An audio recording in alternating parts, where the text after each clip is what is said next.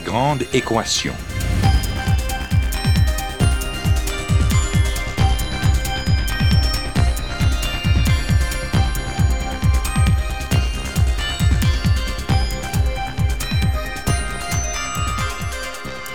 Ici Normand Mousseau, bienvenue à La Grande Équation, votre rendez-vous hebdomadaire avec la science. Cette semaine, le ciment, un trésor de nanosciences.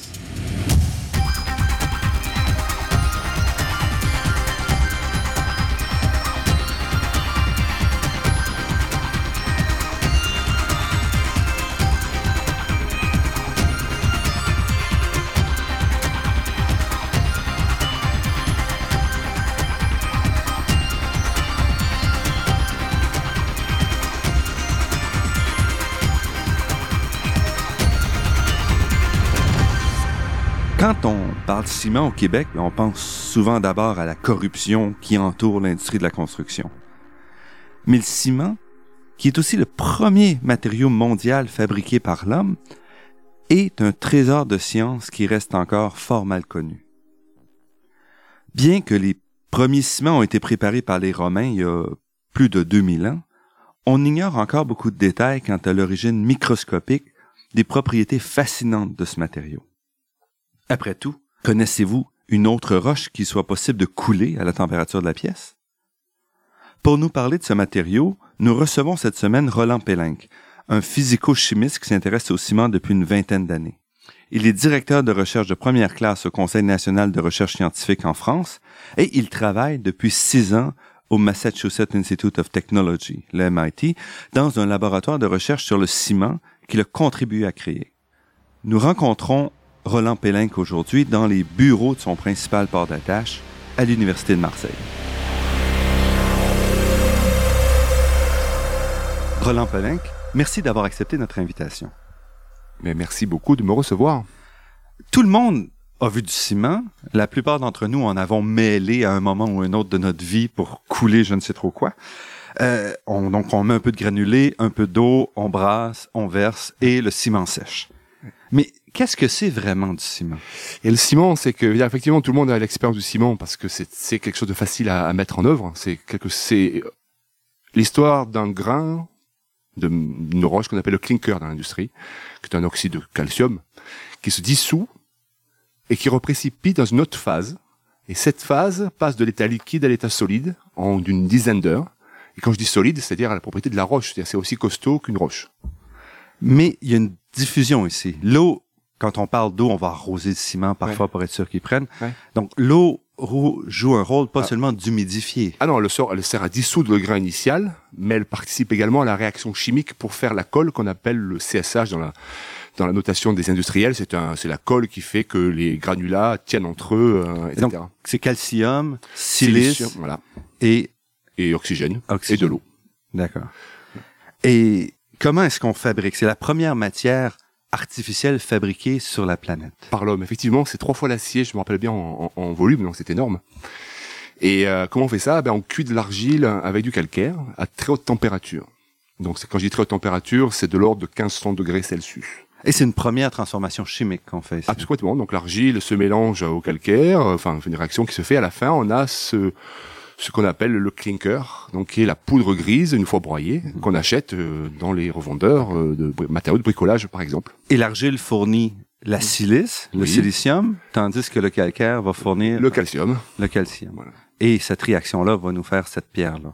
Ah, ah, ça, ça fait le clinker, d'accord? Donc c'est vraiment la poudre grise euh, non pas hydratée qu'on achète euh, dans le sac de ciment, quoi. Et après, pour le mettre en œuvre, Et c'est pas du ciment déjà à ce Et moment-là. alors c'est l'ambiguïté, c'est que on parle de ciment aussi pour les deux, c'est-à-dire à la fois le produit final, l'hydrate cimentaire pour parler chimie, comme l'hydrate, l'anhydre qui est la poudre grise initiale, d'accord? Donc en fait, qu'on va me parler de clinker dans Mhm. la partie pour le pour le sac de ciment et parler d'hydrate cimentaire pour la forme prise qui donne les propriétés mécaniques euh, et qui fait qu'on fait des bâtiments avec, par exemple. Et puis, c'est un matériau assez souple dans le sens qu'on peut ajuster sa composition. Quand on le fait à la maison, on dit, ah, une partie. euh, Alors, il y, a- il y a des compositions optimales quand même, d'accord C'est quand même assez bien défini, mais c'est là où c'est très souple. Normalement, c'est que ça, tout ça se fait à température ambiante. C'est ça la magie du ciment, c'est que c'est qu'on fait quelque chose de, de costaud à température ambiante. Si on veut faire des formes en acier, il va falloir Mhm. couler l'acier à haute température. Si on veut faire des trucs en aluminium, pareil, quoi. Donc, c'est que le ciment, ça, cette magie-là, c'est que ça se transforme en quelque chose de très costaud qui permet de faire des bâtiments de centaines d'étages ou des ponts, ou etc., à température ambiante et aussi avec la forme qu'on veut. Parce que quand on le coule, ça vient le nom de coule, c'est que c'est un liquide. Donc il suffit de faire le moule, qu'on appelle le coffrage, de la forme qu'on veut. Et du coup, on peut faire des, des, des formes incroyables. et c'est littéralement un liquide, c'est pas simplement une suspension dans l'eau, non, non, comme une boue, par exemple. Bah, c'est plus que ça, qu'on contrôle, donc c'est vraiment liquide. Et au jour d'aujourd'hui, avec l'ajout d'un de peau de perlimpinpin, de polymère, on en fait vraiment des liquides. Vraiment des liquides de, telle sorte qu'aujourd'hui, dans, dans, les années 70, on vibrait les murs pour bien tasser, pour que le ciment aille tout au fond du coffrage. Mhm. Aujourd'hui, ça coule tellement comme un liquide que tout ça n'est plus, n'est plus utile. Donc c'est vraiment, pour le coup, une transformation de liquide solide. On l'appelle aussi euh, la pierre liquide dans la littérature. Et cette pierre-là, quand elle sèche ou elle sèche pas C'est ce qu'on. Elle sèche effectivement. on appelle ça la prise du ciment. Donc à une dizaine d'heures après le mélange initial, et elle, la prise du ciment, c'est la transformation finale dans ce que j'appelais tout à l'heure l'hydrate cimentaire, et c'est vraiment, euh, comment dire, ce qui donne les propriétés mécaniques, c'est-à-dire que les grains qu'on rajoute de sable ou les pierres pour faire du béton, parce que le béton c'est du ciment et enfin du ciment, d'accord, du ciment et des cailloux, d'accord. C'est vraiment le squelette, enfin le, le, squelette tridimensionnel de l'hydrate cimentaire qui donne euh, ces propriétés mécaniques remarquables, parce que encore une fois, on a des propriétés qui sont celles de la roche on a une roche de synthèse. C'est ça en fait le ciment. C'est une roche à la fin, c'est une roche de synthèse. Et qui dit roche avait les propriétés mécaniques d'une roche, quoi. Donc très, très, très dur. Et quand on dit sèche, c'est pas par évaporation. Du tout, du tout. Ça, il s'agit de. C'est aussi, on, imagine souvent que c'est l'évaporation, l'eau disparaît. Mais alors, en l'occurrence, l'eau est utilisée par la réaction, je disais. Donc, il y a beaucoup, il y a une partie de l'eau qui sert à faire la, chimie du ciment. Après, il reste de l'eau qui est pas utilisée. Donc, euh, ça veut dire, la conséquence de ça, c'est que ça veut dire que le ciment est un milieu poreux d'accord, avec des trous dedans, depuis des petites échelles, depuis le nanomètre jusqu'à des micromètres. Donc effectivement, l'eau, une partie de cette eau qui est pas utilisée, coincée dans les pores parce qu'elle est là, euh, finalement, oui, une partie s'évapore. Mais après, euh, pas toute l'eau s'évapore parce que l'eau, quand elle est coincée dans ces tout petits trous nanométriques, typiquement, elle ne sort jamais du ciment. Donc elle est vraiment prisonnière du ciment. Donc quelque part, cette eau fait partie du ciment aussi. Quoi. On a donc une structure à la fin qui est assez complexe quand même, comme toute roche. Absolument. Donc elle est, assez poreuse, d'accord? Euh, dans le ciment, elle est assez peu dense finalement parce que c'est une densité de 2,6 grammes par centimètre cube. Donc c'est pas donc deux fois et demi l'eau. Voilà. Donc c'est pas non plus, euh, c'est pas un métal, etc. Mhm. Et donc euh, donc c'est assez poreux également qui ça, ça, a des conséquences sur la durabilité du ciment parce que cette eau qui reste euh, à la fin, c'est l'eau qui va geler, c'est de l'eau de pluie qui peut rentrer, enfin les trous aussi peuvent se remplir de l'eau de pluie, de l'eau atmosphérique. Donc tout ça, ça, c'est c'est une un, un, des soucis et puis aussi la sa nature, c'est que c'est un, quelque chose qui, qui échange beaucoup avec l'environnement extérieur, le ciment. Notamment qui est très affecté, qui peut donc ah ben, typiquement la durabilité du ciment se peut dégrader avec des cycles de gel dégel par exemple. C'est un des soucis du ciment, c'est ça. Et une partie de ça, c'est simplement l'eau qui est resté piégé. C'est pas de l'eau nécessairement qui s'est infiltrée. Absolument. On est donc pris de manière fondamentale avec cette. Ah bah, du coup, du coup, le ciment, c'est un des exemples de milieux poreux. D'accord? On fait des milieux poreux de synthèse pour, pour la catalyse. Je trouve que le, ce que l'homme fait le plus de sur Terre, c'est essentiellement un milieu poreux. Et malgré tout, c'est un, euh, un matériau, peut-être parce qu'on le fabrique depuis très longtemps, qui a été longtemps déterminé par des recettes plutôt que par une compréhension. Et oui, euh, tout à fait. Je veux dire, euh, je crois que il y a la, la, les premiers ciments, je sais plus si c'est, enfin les vrais premiers ciments au sens de la recette de réaction et la silice et le calcium, c'est sûrement les Romains qui, qui l'ont apporté. Donc c'est très ancien. Mais en même temps, euh, en même temps, la, la, compréhension de pourquoi ça prend et machin, c'est et, et, comment on peut là aussi agir dessus pour l'optimiser, parce qu'il y a beaucoup d'enjeux là derrière encore une fois d'enjeux de mécanique, de, de, de bâtiment, de durabilité dans le temps, etc. C'est quelque chose qui se fait aujourd'hui, c'est pas quelque chose de, de, fini. Et pourquoi aussi? Parce que le ciment c'est quelque chose de pas cher, d'accord? Donc quand c'est pas cher, ça marche, c'est une recette comme tu disais, et, du coup, ben pas la peine d'améliorer une recette. Mais au jour d'aujourd'hui, à cause des émissions de CO2, parce qu'on se rappelle que le ciment, faut cuire, faut cuire de l'argile et, et, du calcaire donc à, haute température. Donc ce sont deux sources, deux façons de produire beaucoup de CO2. Et on dit que l'industrie du ciment est responsable de 5 à 10 des émissions de CO2. Et il y a deux types d'émissions ici. Il y a l'émission qui est due simplement au fait qu'on brûle quelque chose pour fournir de la chaleur. Voilà.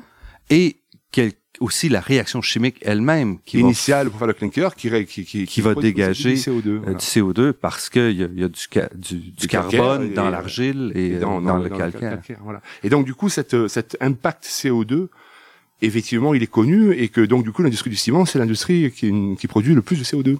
Donc du coup, c'est pour ça qu'on veut optimiser le, typiquement le matériau final pour se dire si on pouvait en utiliser moins pour faire pareil ou éventuellement faire même mieux, on, on produirait du coup moins de CO2 parce qu'on produirait moins de clinker au début. Alors, on se retrouve à essayer de, trouver des nouvelles solutions parce que là, il va y avoir un coût additionnel à la fabrication même. Tout à fait, tout à fait, tout à fait. Et donc, euh, oui, c'est des, des, vrais enjeux parce que c'est beaucoup de volume. Encore une fois, c'est le premier matériau euh, fabriqué par l'homme sur Terre, quoi, et de loin.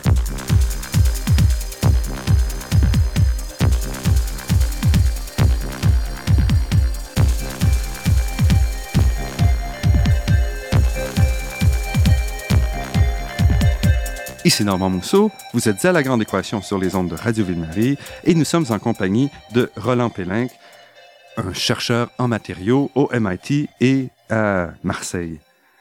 Qu'est-ce qui vous a amené au ciment? Parce que normalement, quand on est un jeune euh, qui veut aller en sciences, on se dit pas, je veux faire ma carrière dans l'étude du ciment.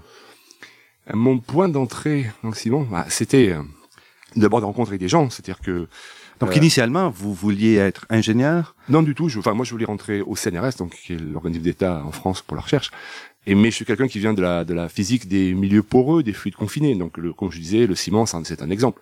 Et puis, il se trouve que des rencontres avec des gens, euh, je citerai euh, Henri Vandamme, euh, euh, donc qui était, qui était directeur d'un gros laboratoire à, l'époque à Orléans, en France, Pierre Lévitz, qui est actuellement à Paris, etc. Donc, c'était cette espèce de comité de gens, de physiciens ça la nouveauté peut-être qu'à l'époque, dans les années 90-95, de physiciens qui ont dit tiens le ciment est un objet intéressant d'étude pour les physiciens en dehors de l'ingénierie, quoi. D'accord, juste en, termes d'études d'un milieu poreux compliqué et complexe. Parce que c'était surtout limité aux gens en génie des matériaux. Absolument, tout à fait.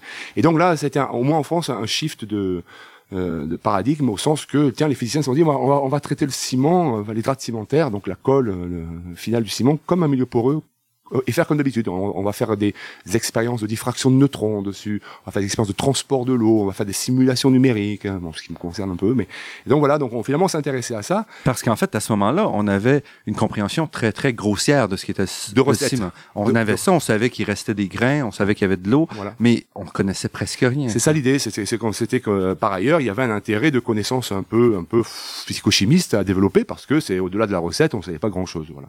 Et vous êtes un physico-chimiste. Vous avez fait doctorat à Londres sur les matériaux poreux. Tout à fait, tout à fait. donc finalement, au jour d'aujourd'hui, c'était bien que les physiciens ou les physico-chimistes disent, bah écoutez, le ciment, D'ailleurs, c'est même aujourd'hui un, argument de vente, entre guillemets, avec mes collègues de, Boston, c'est se dire, vous voyez, ces, ces matériaux compliqués, euh, dirty materials, comme on les appelle à Boston, c'est intéressant. Donc les matériaux un peu salauds. Un peu, un peu pourris. Et puis, vous êtes parti il y a quelques années de Marseille où vous vous étiez installé au MIT pour former une équipe mixte. Ouais. C'est CNRS MIT, donc c'est ça. Donc c'est ça, c'est. En fait, finalement, à Marseille, j'étais assez peu. J'ai passé trois ans. Mais en fait, effectivement, huit ans à Orléans, notamment sous le ciment, trois ans à Marseille, et puis depuis euh, depuis six ans à, à Cambridge, à côté de Boston. Et effectivement, avec mon collègue Franz, Franz Ulm, nous avons monté un laboratoire qui s'appelle le CSH, donc comme, le nom chimique du ciment, mais on, lui a donné un sens. Donc on l'appelait le Concrete Sustainability Hub. Donc il s'agit d'un centre de recherche euh, qui euh, est éminemment financé par l'industrie du ciment et on, qui sont venus nous voir pour justement répondre à cette question de l'impact CO2. Et puis de fil en aiguille, eh ben le, ce laboratoire a un peu grossi. Puis là, on, on a on est reparti pour un autre cycle de collaboration avec l'industrie. Donc finalement, euh, j'étais venu pour un an. Finalement, ça fait six ans que j'y suis. Et ce qui fait que à la fois vous faites donc un travail très fondamental, mais aussi vous devez échanger avec l'industrie, ce qui vous force à vous poser des questions peut-être que vous aimeriez éviter comme chercheur fondamental. Tout à fait. ça ben, fait des questions difficiles. Je, suis d'accord. Donc le côté fondamental, effectivement, euh, il est en particulier couvert dans, dans, le centre de recherche sur les ciments, et puis auquel on a, on a adjoint un laboratoire mixte du CNRS, donc le truc français euh, de recherche avec le MIT, qui compte cerne ces matériaux pour multi-échelle, comme on les appelle, et dont le ciment. Donc, effectivement, on a des questions très fondamentales. Puis on a, on a des, des effectivement des interrogations de l'industrie sur, euh, par exemple, comment accélérer la réactivité initiale du clinker, parce que évidemment les enjeux sont économiques. Plus le ciment prend rapidement, moins on a du temps de coffrage, typiquement. Donc plus on, plus on fait le bâtiment rapidement, par exemple. Voilà. Et donc typiquement trouver des formes de clinker qui émettent moins de CO2 à l'origine, mais qui sont mhm. super réactifs avec l'eau pour qu'on aille vite par ailleurs, quoi. Donc ça, c'est typiquement des questions de l'industrie. Et pas trop cher à la fin. Bah, il y a à la fin, évidemment, l'industrie. voilà. Et vous vous êtes aussi un peu élargi dans vos intérêts au cours des dernières années en allant vers les argiles et vers la question de fracturation hydraulique. Ah, effectivement. Alors là, c'est assez rigolo parce que le cheminement des idées, finalement, enfin, c'est un peu la même idée que pour le ciment. C'est qu'on s'est dit, voyons les choses d'un point de vue de simplification des concepts au moins. On se disait, quand on parle de gaz de schiste, on parle souvent de, de fracturation hydraulique, de process, on parle de d'argile parle de, de kérogène, et finalement on s'est dit, mais si on voyait ça de la même façon qu'on a vu le ciment, comme un milieu poreux à plusieurs échelles, et est-ce que c'est est-ce qu'on peut transposer un petit peu notre approche cimentière au fameux gaz de schiste? Et c'est ce qu'on a développé. Alors il se trouve que par ailleurs, dans, dans mon passé de, de, de, chercheur, j'avais une activité sur les sur les matériaux poreux, dont les charbons poreux. vous êtes allé de, des charbons aux argiles, au ciment, aux argiles, et comme physicien, pour vous, tous ces matériaux-là sont identiques. Pas identiques, mais comportent un certain nombre de similarités. Tout à fait. Ben, le fait d'avoir du désordre, de, texture, le fait d'avoir des tailles de trous, tailles de pores à différentes échelles, depuis le nanomètre au-delà, le fait de chacun a un fluide confiné, alors qu'on appelle méthane pour les gaz de schiste, qu'on appelle eau dans le cas du ciment, tout ça sont des fluides moléculaires qui sont coincés, plus ou moins coincés dans les différentes tailles de pores de ces matériaux-là. Et, et, dans, et, dans, les deux cas, on a des, des, enjeux de mécanique. Dans un cas, on veut pas que le ciment casse. Par ailleurs, on veut faire la fracturation hydraulique dans le cas des, des, des gaz de schiste. Donc, c'était euh, clairement. c'est le problème inverse. Donc, dans un cas, comment briser la roche, mhm. et dans l'autre cas, comment faire en sorte qu'elle résiste? À la fin, ça, ça, ça, revient à comprendre la nature de la fracture mhm. dans un matériau poreux. Et donc, ça, c'est typiquement une, une, question très fondamentale. D'accord? Donc, euh, donc, deux exemples sont les, les, la, la, roche pour les gaz de schiste et le ciment euh, pour la construction. Quoi. Et c'est un peu le l'intérêt d'être dans un groupe comme ça multidisciplinaire où vous êtes à la fois financé par l'industrie et hmm. par des financements. Euh, moi, moi c'est comme le CNRS d'organismes. Plutôt CNRS, donc euh, que, que chercheur, chercheur euh, plutôt d'État, et enfin la recherche publique en France effectivement, j'ai appris certainement au MIT à, à, à parler à l'industrie d'une façon nouvelle. C'est-à-dire que c'est pas qu'en France on n'a pas de lien avec l'industrie, mais la façon de parler à l'industrie aux États-Unis est différente.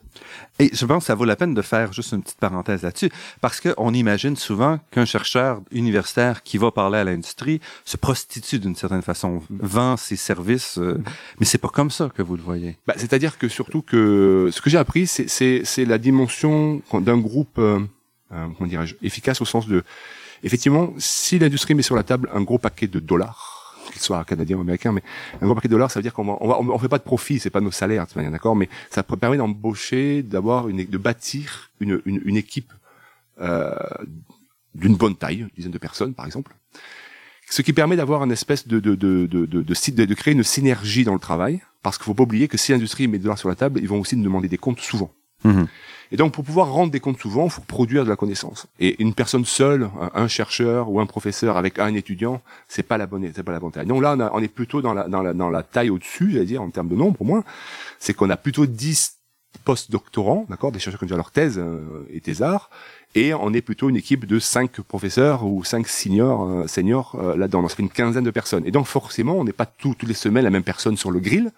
Et même pire que ça, j'allais dire, pire non, mais euh, au-delà de tout ça, on demande également à ce que l'industrie participe à ces, à ces conférences. Alors, on se voit pas évidemment toutes les semaines en, mhm. physiquement, mais par contre, on est très euh, dans l'idée de faire des conférences téléphoniques. Donc, on a des plusieurs, j'ai plusieurs conférences téléphoniques d'une heure ou deux chaque semaine euh, sur les projets gaz de schiste d'un côté, ciment de l'autre. Et c'est un échange dans les deux directions, c'est-à-dire qu'à la fois, eux fournissent une entrée scientifique, pas seulement une entrée tout à fait, monétaire. C'est ce qu'on Et donc c'est c'est une c'est plus une collabo c'est une vraie collaboration. C'est ce qu'on veut faire, c'est c'est vraiment un partenariat industriel et scientifique, certes industriel parce qu'il paye, mais mais industriel parce que finalement quand on parle à des sociétés de pétrole, je peux vous dire qu'il y a des bonnes compétences euh, en, en, en géologie, euh, ils sont très forts en mécanique, etc. Donc euh, finalement on, on, arrive à parler à des à, à d'autres chercheurs quoi. Et mais ça se bâtit, c'est-à-dire que c'est pas automatique. C'est-à-dire que comme on a parlé d'abord à, à l'exécutif de ces compagnies là, donc ça descend au niveau de, des gens qui font la science et la, et la technologie. Ils sont pas forcément contents d'avoir à collaborer avec le MIT. Ils disent qu'est-ce qu'ils vont nous prendre notre travail, quoi. et donc il y a une espèce de phase d'approche et on l'a expérimenté plusieurs fois. Et finalement, finalement, on se voit aussi en vrai parce qu'il est toujours important de partager un, un, ou deux verres ou plus de vin. Mais euh, donc on par se connaître et que finalement, si on commence à avoir des, vraies interactions de collègue à collègue finalement et que la notion de l'industrie ou pas, elle disparaît et que on notre, c'est qu'on essaie aussi de faire des articles ensemble, etc. Donc finalement, c'est un vrai partenariat industriel, mais euh, scientifique également, mais ça se bâtit pas du jour au lendemain. Il faut apprendre. Donc, finalement, la dimension humaine est très importante aussi au-delà des dollars.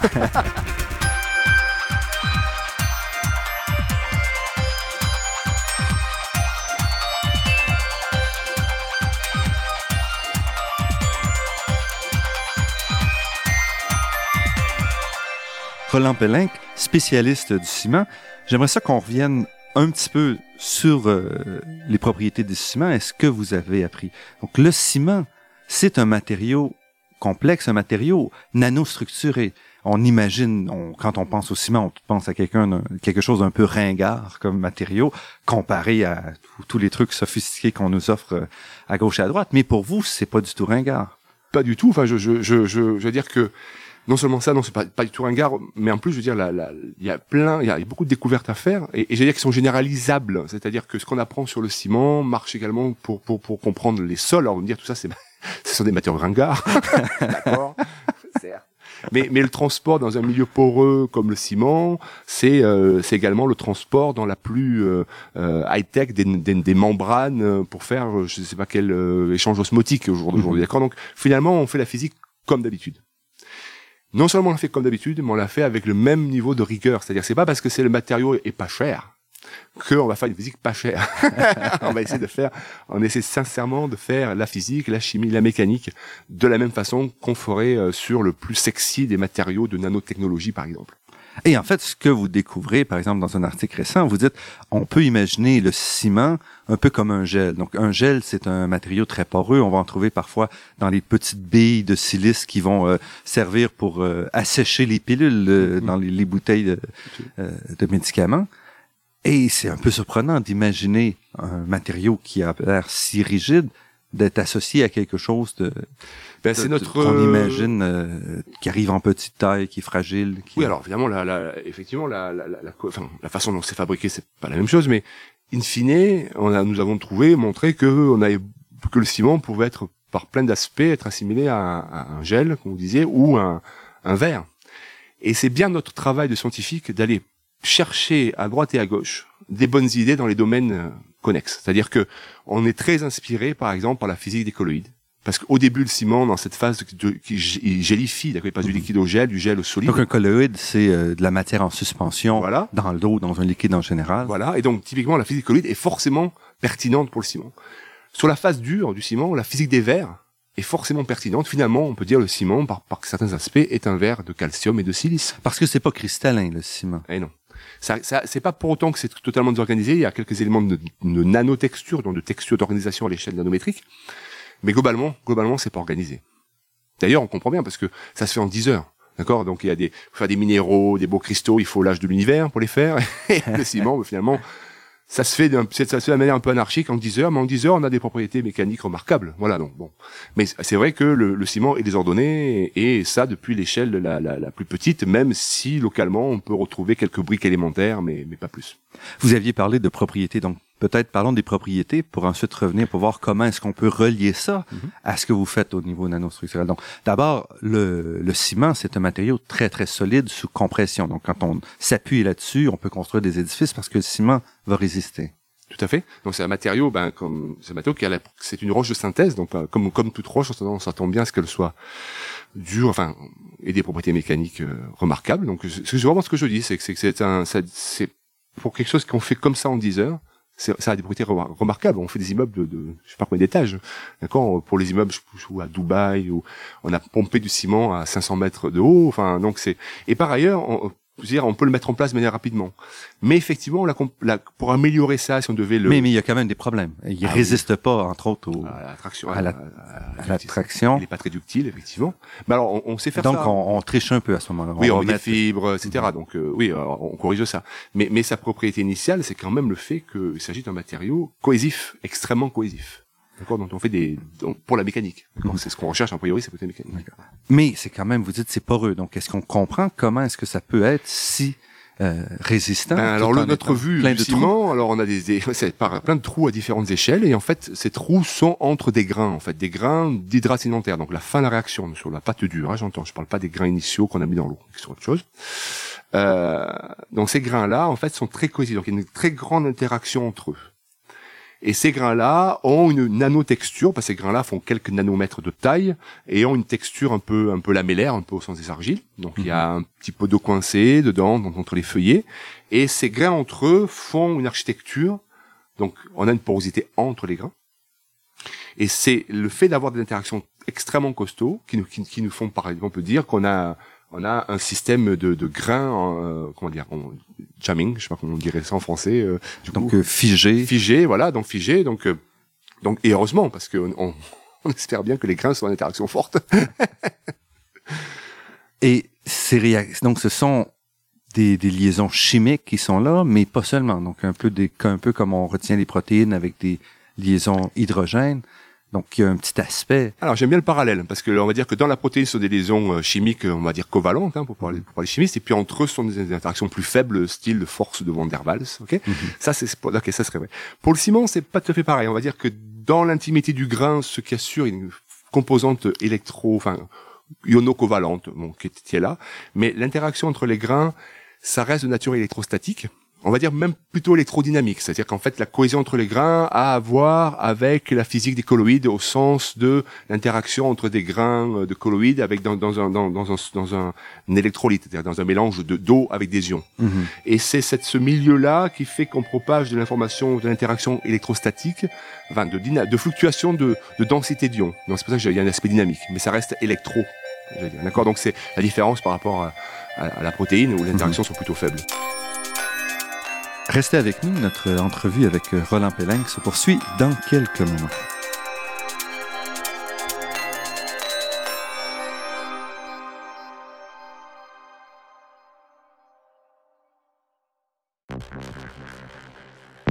Ici Normand Mousseau, vous êtes à La Grande Équation et nous sommes en compagnie de Roland Pelling.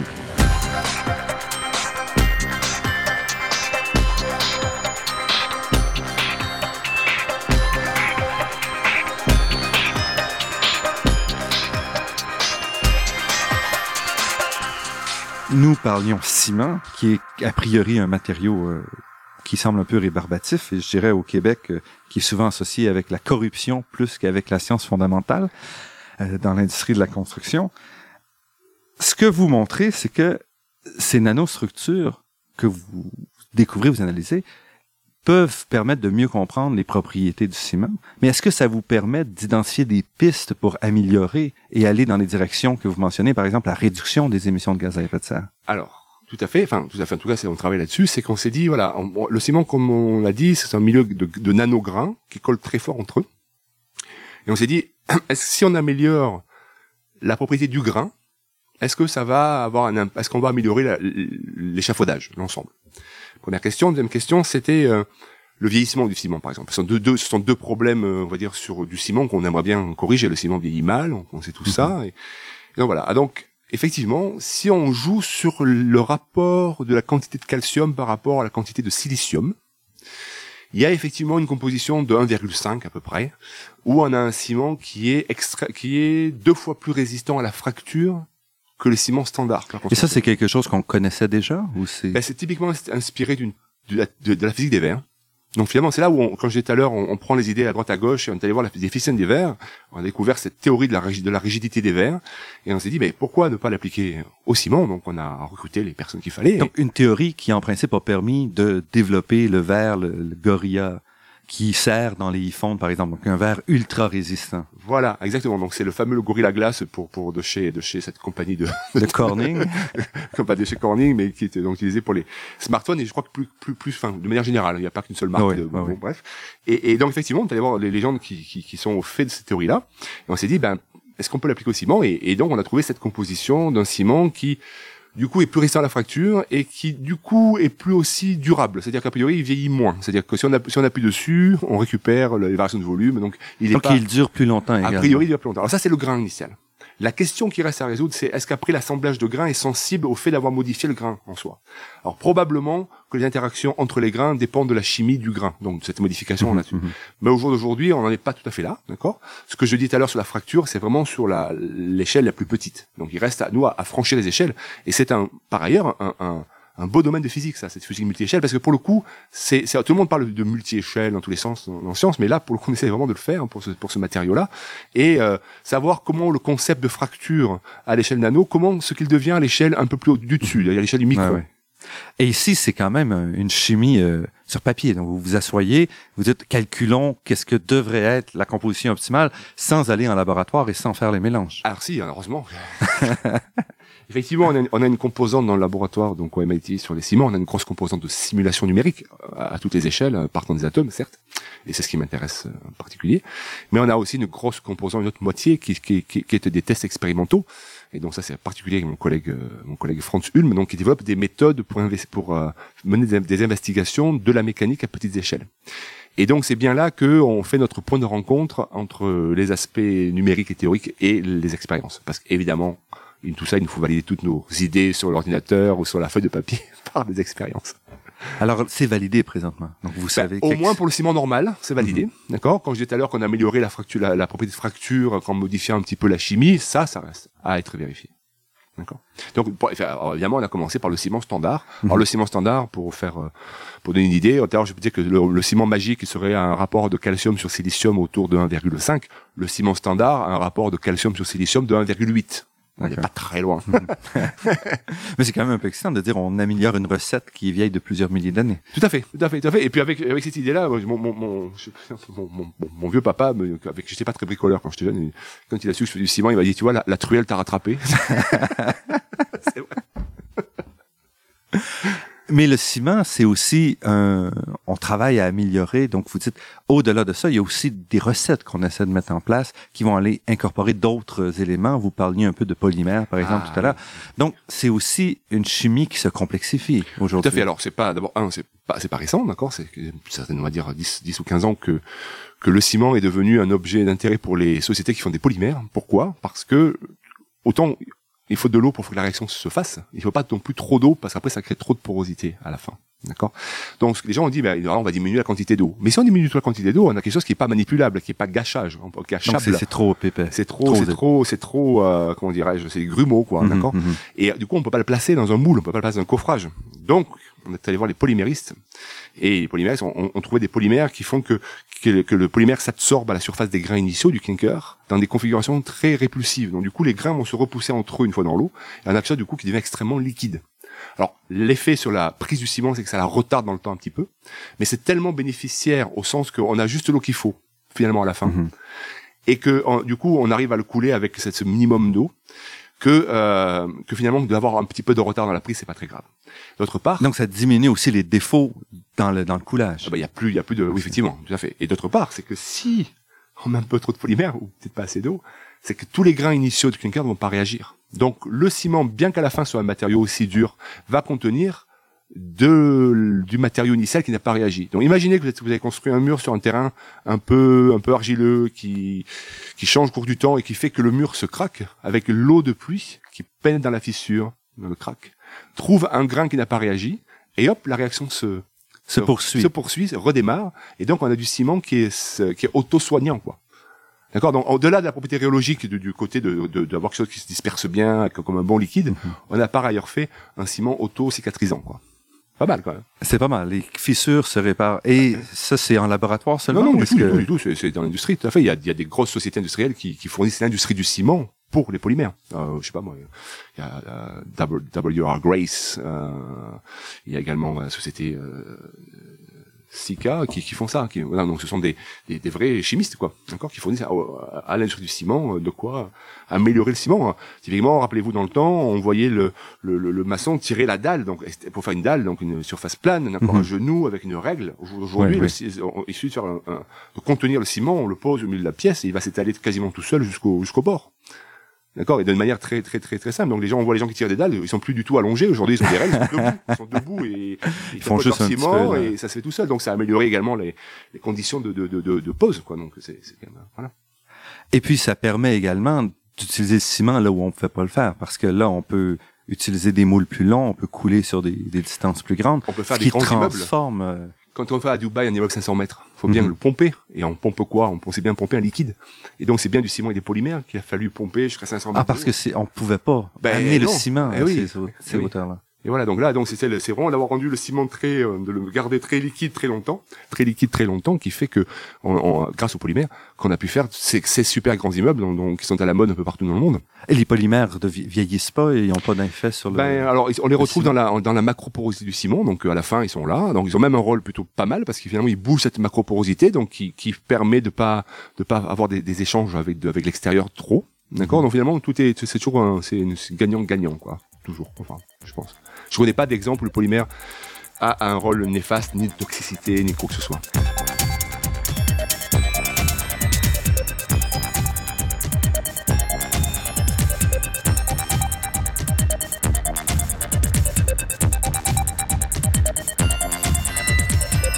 Ici Normand Mousseau, vous êtes sur les ondes de Radio Ville-Marie à la Grande Équation et nous sommes en compagnie de Roland Pélinck, physico-chimiste, spécialiste des matériaux poreux et pas seulement euh, du béton. Donc, on travaille avec les polymères, on améliore le vieillissement du, euh, du béton. Est-ce qu'on comprend vraiment au niveau microscopique qu'est-ce qui se passe, l'interaction entre les polymères et, et les grains? Je veux dire que le, le, vieillissement du ciment, c'est au-delà du polymère qui, c'est le matériau en soi là, ça reste une question ouverte. Alors, on sait bien que le ciment vieillit mal, d'accord, dans ce qu'on appelle le fluage.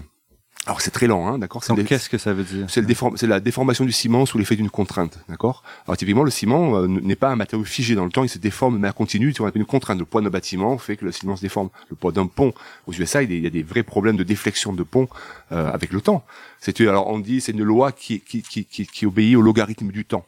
Donc c'est plutôt lent. Mais ceci dit, à l'échelle de 60 ans, on le voit.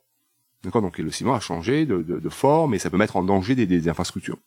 On pense par exemple aussi aux centrales nucléaires où là, une déformation importante Surtout que là, on travaille pas à température de la pièce, mais on travaille dans des conditions beaucoup plus... Euh, d'irradiation, etc. D'irradiation. Donc là, on a une déformation du coffrage qui peut être Et donc c'est ça. Donc on a, en étant les centrales nucléaires, parce qu'on finalement on sait pas les démanteler, mais, euh, mais effectivement, du coup, on, se, on, se, confronte directement au fluage de ce matériau ciment qui est l'enveloppe extérieure. Donc, alors donc et comprendre ces vieillissements, c'est là aussi on revient à la physique fondamentale chaque fois. Quoi, c'est que le vieillissement d'un milieu poreux multi-échelle, c'est quelque chose qu'on connaît mal. Et euh, donc effectivement, parce que ça commence à l'échelle du grain nanométrique? nous, on a travaillé là-dessus pour trouver effectivement que la chimie pouvait modifier l'échelle du grain. Est-ce que c'est suffisant pour améliorer globalement le vieillissement du matériau à toutes les échelles, ça reste à te montrer. Alors le cas des polymères en soi, euh, je dirais au jour d'aujourd'hui, si on arrive à boucher les grands trous, finalement, on, a, on, est, on évite le transport euh, de l'eau à travers les depuis l'extérieur à l'intérieur, et notamment proche des proche de la mer, le transport des ions, des sodium, qui sont mhm. néfastes au ciment. Donc finalement, les polymères, c'est mieux. Mais, mais globalement, le vieillissement, le, la physique du vieillissement des matériaux euh, et du ciment en particulier reste à, à être faite. Et quand on parle du poids, par exemple, est-ce qu'on peut imaginer, là, vous voulez réduire la porosité, est-ce qu'il y aurait un intérêt à augmenter la porosité pour avoir un ciment plus léger, par exemple? Tout à fait. Alors ça, c'est des porosités différentes. C'est-à-dire qu'on va pour des ciments d'autres d'applications, je sais pas moi, marines ou ça, ou même de de, de, de tarmac d'aéroport. C'est pour des raisons de, de, de comment dire, de d'encaisser des, des, des, chocs thermiques. En fait, on va faire du ciment avec des bulles d'air, mais c'est des bulles macroscopiques, d'accord? C'est des bulles mm, de micron ou plus gros. On va poser des bulles d'air, donc finalement, on a un matériau plus léger. On a un matériau qui encaisse aussi les variations de température. Bon, mais la porosité qui nous intéresse nous, on va dire, c'est plus la petite échelle, d'accord, et notamment comprend l'état de l'eau là-dedans. Par exemple, on, on sait, euh, pareil, on est allé voir, on est allé ouvrir la boîte de la physique des fluides confinés. On apprend, par exemple, que l'eau dans un euh, de 4 nanomètres ne gèle pas. on s'est dit, ah bah tiens, dans le ciment, du coup, on a plein de, ces, cette petite porosité, donc l'eau ne gèle pas. Donc par exemple, quand on imagine que quand euh, on a des cycles de gel, des gels, c'est l'eau mhm. du fait de son volume pour la glace qui est plus important que de l'eau liquide qui, qui, qui fait ça, bah, c'est pas, du, pas du tout ça. C'est pas du tout ça. C'est vraiment l'interaction du fluide avec la surface du, du matériau qui se dégrade, mais c'est pas, c'est pas cet espèce de volume là, par exemple. Parce que ça se passerait très typiquement avec du benzène on fait joli du benzène du ciment, on casse pareil le benzène, on délamine pareil. Quoi. Mhm, mhm. donc c'est assez, comment dire, donc, donc le ciment, tout à je parlais de verre, de colloïdes, c'est aussi la physique des milieux poreux. Et donc c'est vraiment notre travail hein, à, Boston, c'est d'aller chercher les bonnes idées dans les, dans les, dans les domaines de la physique pas loin, quoi. Et quand vous appliquez ça aux argiles pour euh, aux schistes, donc ah. euh, les schistes, ça intéresse le Québec aussi parce qu'en principe il y a de grandes réserves où il y a présentement un moratoire, mais quand même on en a parlé beaucoup. Alors comment est-ce que comment est-ce que ça s'applique non, c'est rigolo parce que vous demandez ça à un Français, donc en France, c'est carrément interdit. En plus, quelqu'un qui travaille pour le gouvernement français. Mais on peut parler de tout. Et donc, effectivement, le, le, le, CNRS, c'est par, par ailleurs l'organisme qui, qui, a un vaste, qui couvre tous les champs de disciplinaires. Donc, depuis la géologie typiquement jusqu'à la physico-chimie et la mécanique. Donc, typiquement, la question des, des gaz de schiste euh, peut être prise complètement par le CNRS en France. Donc, on, on, on est certainement l'organisation la plus à même de d'apporter des réponses à un pouvoir politique qui par ailleurs prend des décisions. C'est mhm. leur, métier. Donc pour, pour revenir à la physique de ça, effectivement, euh, euh, la façon dont, un, dont un, une molécule comme le méthane diffuse à travers un kérogène, que d'une certaine façon on peut voir comme un charbon poreux, d'accord Avec des nanopores, on revient au même nanopores que le ciment. Alors là, elles sont pas faites de calcium, de silicium dioxyde, mais c'est fait de carbone essentiellement. La façon dont le fluide se, se, se, se, se promène dans ces pores-là est quelque chose qui est euh, complètement une, question fondamentale, ce qui est le, ce qu'on appelle le transport en milieu complexe. Et, le, méthane, mais aussi le propane, mais aussi le butane, etc. Et, par exemple, typiquement, euh, pour revenir à la fracturation hydraulique, quand on dit qu'on injecte de l'eau sous pression, pour casser la roche, c'est qu'on espère bien que les fractures vont se, propager jusqu'à ces poches de kérogène, ce fameux charbon poreux qui contient la ressource qu'on veut extraire. Donc on casse la roche qui est de l'argile finalement en essayant d'atteindre le kérogène. Absolument. Argile, euh, carbonate et silice, hein, parce qu'il y a des champs au Texas, il n'y a pas du tout d'argile. Donc euh, on appelle ça shale en passant à argile, mais c'est pas forcément. D'accord. Et en tout cas, donc c'est les poches de kérogène qui, qui, qui, qui, contiennent la ressource. Et donc, euh, quand même, euh, carbone, kérogène égale carbone, très bien, donc ça veut dire que c'est un milieu hydrophobe. Donc ça veut dire que l'eau ne va jamais rentrer là-dedans. Et donc typiquement on se dit, mais qu'est-ce que c'est qui rentrait là-dedans? Parce que du coup ça veut dire que l'eau ne rentre pas pour chasser le, le méthane, le propane, puisque l'eau n'aime pas aller dans ces mhm. ports-là. Typiquement on a, on a montré, alors c'est beaucoup de simulations numériques certes, que le CO2 lui ferait le travail. Donc si on arrivait à, à, à, à, fracturer au CO2, je sais que les pétroliers essayent aujourd'hui, mais euh, ça serait beaucoup plus efficace pour aller chercher dans la nanotexture des kérogènes. Au-delà de simplement ouvrir les fractures, on serait capable d'aller remplacer le méthane dans, la... C'est ça, exactement. Pour aujourd'hui, on fait que connecter les poches kérogènes, espérant que le gaz qui est là s'échappe. Donc on s'est aperçu effectivement que on ne vidait que les grands ports, les, les, les ports d'or du micron, et que le trésor caché dans les murs, qui contient des ports nanométriques, lui, il reste là. Et si on par contre, et, que l'eau ne va pas dedans, parce que l'eau n'aime pas du tout rentrer dans une phase carbone. Si par ailleurs on, arrivait à amener du CO2 ou utiliser le CO2, lui le CO2 il adore aller chasser, mettre un coup de pied au, méthane pour le sortir. Ce qui permettrait d'augmenter les taux de récupération. Tout à fait. Et, probablement de, de, ça soit notamment peut-être euh, probablement l'origine de pourquoi l'exploitation euh, décroît dans le temps aussi rapidement. Vous savez, la, la production d'un site de gaz de schiste décroît en quelques mois, on perd 80% de la production, quoi, sur l'échelle peut-être de 10 mois ou 8 mois. C'est parce qu'en fait, on vide que les grands trous les, les, les micropores, les ports de taille du micron, on n'a jamais pensé, on, ne vit pas du tout les ports nanométriques, et il y en a plein. Donc le trésor est là en fait, donc on en laisse derrière 80% ou 50%. Et donc si on arrivait à, à, à, ça permettrait de documenter, si on arrivait à aller chercher ces, ces, cette ressource-là, euh, ça permettrait certainement d'améliorer la, la, la, production de chaque puits. Donc du coup d'en faire moins.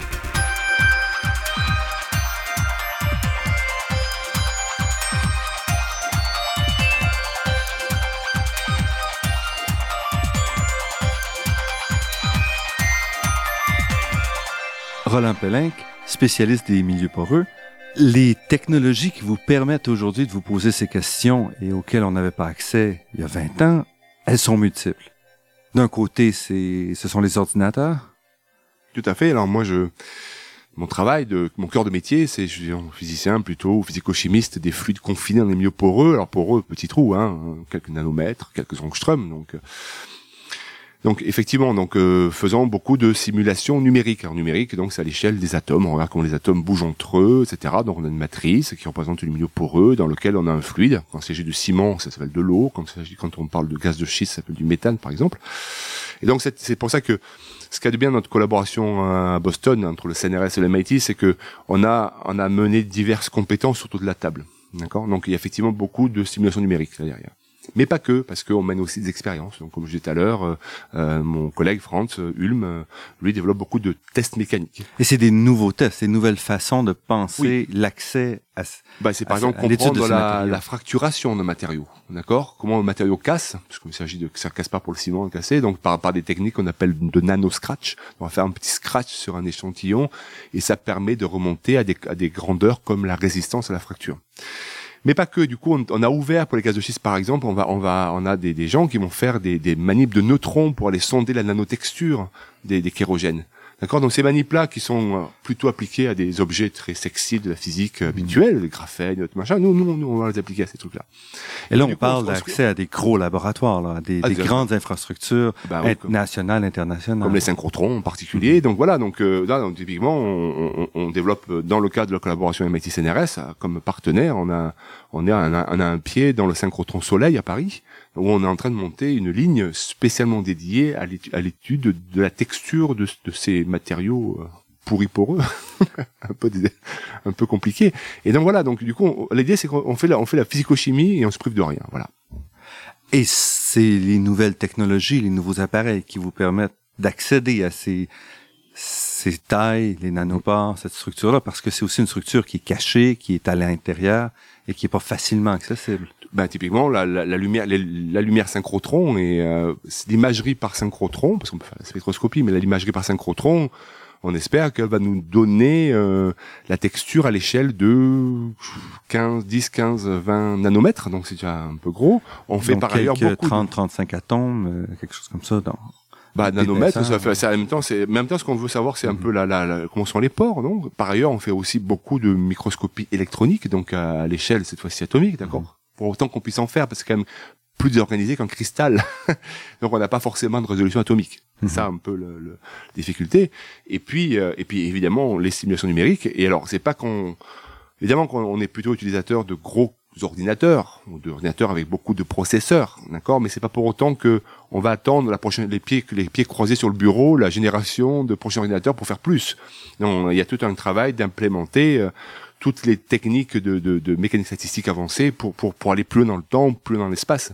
D'accord? Donc il s'agit de, de c'est vraiment la physique fondamentale pour le coup et qui est pas spécialement euh, faite pour les gaz de schiste ou pour le ciment, c'est très général. Et vous dites que vous venez de renouveler votre contrat, donc les six dernières années, vous avez accompli ce que vous espériez faire Vous avez euh, ben en fait, ce que nous avons fait. Alors, Promis, je ne ferai pas jouer l'émission à vos, vos commanditaires. je sais pas si, enfin ils ont signé, donc euh, Mais euh, en fait, euh, certainement qu'on a développé au moins une approche originale, c'est-à-dire que donc de, de, gens qui sont pas forcément des cimentiers pour les cimentiers ou des géologues pour les gaz de schiste, euh, des gens qui, par ailleurs, mais plutôt physico-chimistes, et puis capables d'aller d'aller d'aller chercher à droite et à gauche, comme je disais, les, les, bonnes idées dans les dans les chez nos collègues, collègues des physiques des verres, des colloïdes, des milieux poreux, etc. Donc, je prive de rien et dire de connaissances, prive de rien en termes de technique, de technologie, de que ce soit informatique ou expérimentale. Alors, est-ce que nous avons rempli le cahier des charges? Je pense qu'on a certainement donné quelques pistes pour pour ça. Et je rajouterai un, un, un élément de plus quand même, c'est qui clairement une originalité de notre approche, c'est que nous avons couplé notre approche sur les ciments au moins à, une analyse d'économétrie, c'est-à-dire que euh, nous avons une partie, la moitié du laboratoire sur les ciments du MIT, qui est des gens de l'économie, des économistes, de, l'économétrique, de tout, on regarde tout ce qui est euh, euh LCA en anglais et puis en français euh, analyse du cycle de vie, voilà, donc du matériau. Et donc il y a un, un, un aspect de dire par exemple ce ciment pour faire euh, une route, euh, si je l'améliore euh, ses propriétés de temps, qu'est-ce que sera l'impact dans le temps? Et évidemment en termes de dollars, en termes d'infrastructures, en termes de, de coûts de réparation, d'entretien, etc. Et ce qui permet même aux cimentiers à la fois de, de pouvoir justifier certains ciments et en fait de s'assurer que tout le monde y gagne d'une certaine façon. Les cimentiers et c'est les cimentiers qui vont aller euh, voir euh, chaque département euh, euh de, de, de, ça, le transport, le transport et l'équipement mhm. de chaque État, par exemple américain. Notre champ d'action, pour le coup, il est américain, mais en disant voilà, voilà, est-ce que comment faire pour faire mieux avec moins, pour faire que ça dure plus mhm. longtemps, mhm. basé donc avec quelque part une assise de science. Typiquement, l'argosité des routes, quel est l'impact euh, de la surconsommation de carburant quand on a des routes en mauvais état? Sachant que, par exemple, le ciment permettrait de maintenir des routes euh, en meilleur état plus longtemps. Alors, est-ce que ça vaut le coup de le faire? Est-ce qu'il vaut, d'un point de vue économique, après c'est bien compliqué. Peut-être que la, le, les sociétés qui ont le contrat de refaire les routes chaque année, parce que chaque année en hiver dans le Massachusetts, elles, se, se, débobinent parce que le gel dégèle, etc peut-être que si on, si on arrête ces gens-là, le contraire, ils vont pas être contents et peut-être que ça va faire diminuer l'activité économique du Massachusetts. Donc ça, ça devient compliqué. Mais ceci dit, globalement, on pense qu'il y a évidemment sous le sens, ça tombe sous le sens que d'avoir des meilleures routes en meilleur état, euh, ça permet de, de, de, de, consommer moins de carburant. Et évidemment, à l'échelle d'un véhicule, c'est pas c'est pas beaucoup, mais multiplié par des millions de véhicules, euh, des millions de kilomètres, ça finit par faire de l'argent, donc de, donc d'un coût. Roland Pelling, je pense qu'on voit quand même, malgré un aspect relativement technique quand même que le ciment est un matériau euh, beaucoup plus fascinant que la majorité d'entre nous le pensions. Je suis ravi que vous pensiez ça. non, mais c'est vrai, parce que parce que parce qu'au-delà de, de, non seulement c'est un, matériau facile parce que tout le monde le connaît, tout le monde en parle, tout le monde est exposé au ciment parce que tout le monde habite dans des bâtiments, alors plus ou moins en Amérique du Nord, plus ou moins, mais au moins en Europe, euh, dans des bâtiments en à la base de ciment parce que l'infrastructure globale est à base de ciment, donc c'est tout le monde tout le monde au courant du ciment. Tout le monde pense aussi que c'est assez moche, que le ciment vieillit mal. Tout le monde pense ça, c'est Mhm. la vérité, hein, c'est d'accord Pour des tas de raisons, notamment la porosité, de bactéries, etc. Donc, il y a un gros travail à faire. Et par ailleurs, on n'a pas d'autre solution vraiment. C'est-à-dire que on n'imagine pas de faire des immeubles de, de 40 étages en argile. On n'imagine Ou pas de en verre. ou en bois, ou en bois, parce que moi, on m'a posé la question, euh, pensez-vous euh, faire des Mhm. immeubles en bois? Alors, le bois est également un milieu pour multi-échelle, d'accord. Mais typiquement, voilà. Et que ce- cette transformation magique de, de liquide en pierre à température ambiante, ce qu'on appelle le pouvoir hydraulique, c'est un nom, euh, c'est quelque chose de fascinant, quoi. Et c'est pas quelque chose qu'on comprend, parce qu'il y a, il y a, ce, ce, ce, grain de, initial du sac de ciment qu'on met dans l'eau, etc. Il y a quelques résidus, quelques déchets de cendres de poudre, de, de cendres volantes de l'industrie de l'acier qui ont ces propriétés-là, mais pas toutes. Donc, là, donc ça a sûrement à voir, donc, nos premières pistes d'investigation sur ça, c'est ça a à voir avec la la- l'affinité à l'eau et la rigidité intrinsèque, intrinsèque du, du, du matériau lui-même, d'accord, au, sens de la théorie de la rigidité. Quoi. Donc du coup, du coup, on se dit voilà, on n'a pas trop le choix si on veut faire de l'infrastructure durable. euh, le ciment, il est là quoi qu'il arrive. Quoi. Roland Pélinck, directeur de recherche première classe au CNRS, chercheur senior au laboratoire de recherche sur le ciment du Massachusetts Institute of Technology. Je vous remercie beaucoup pour cette entrevue. Merci beaucoup, Normand.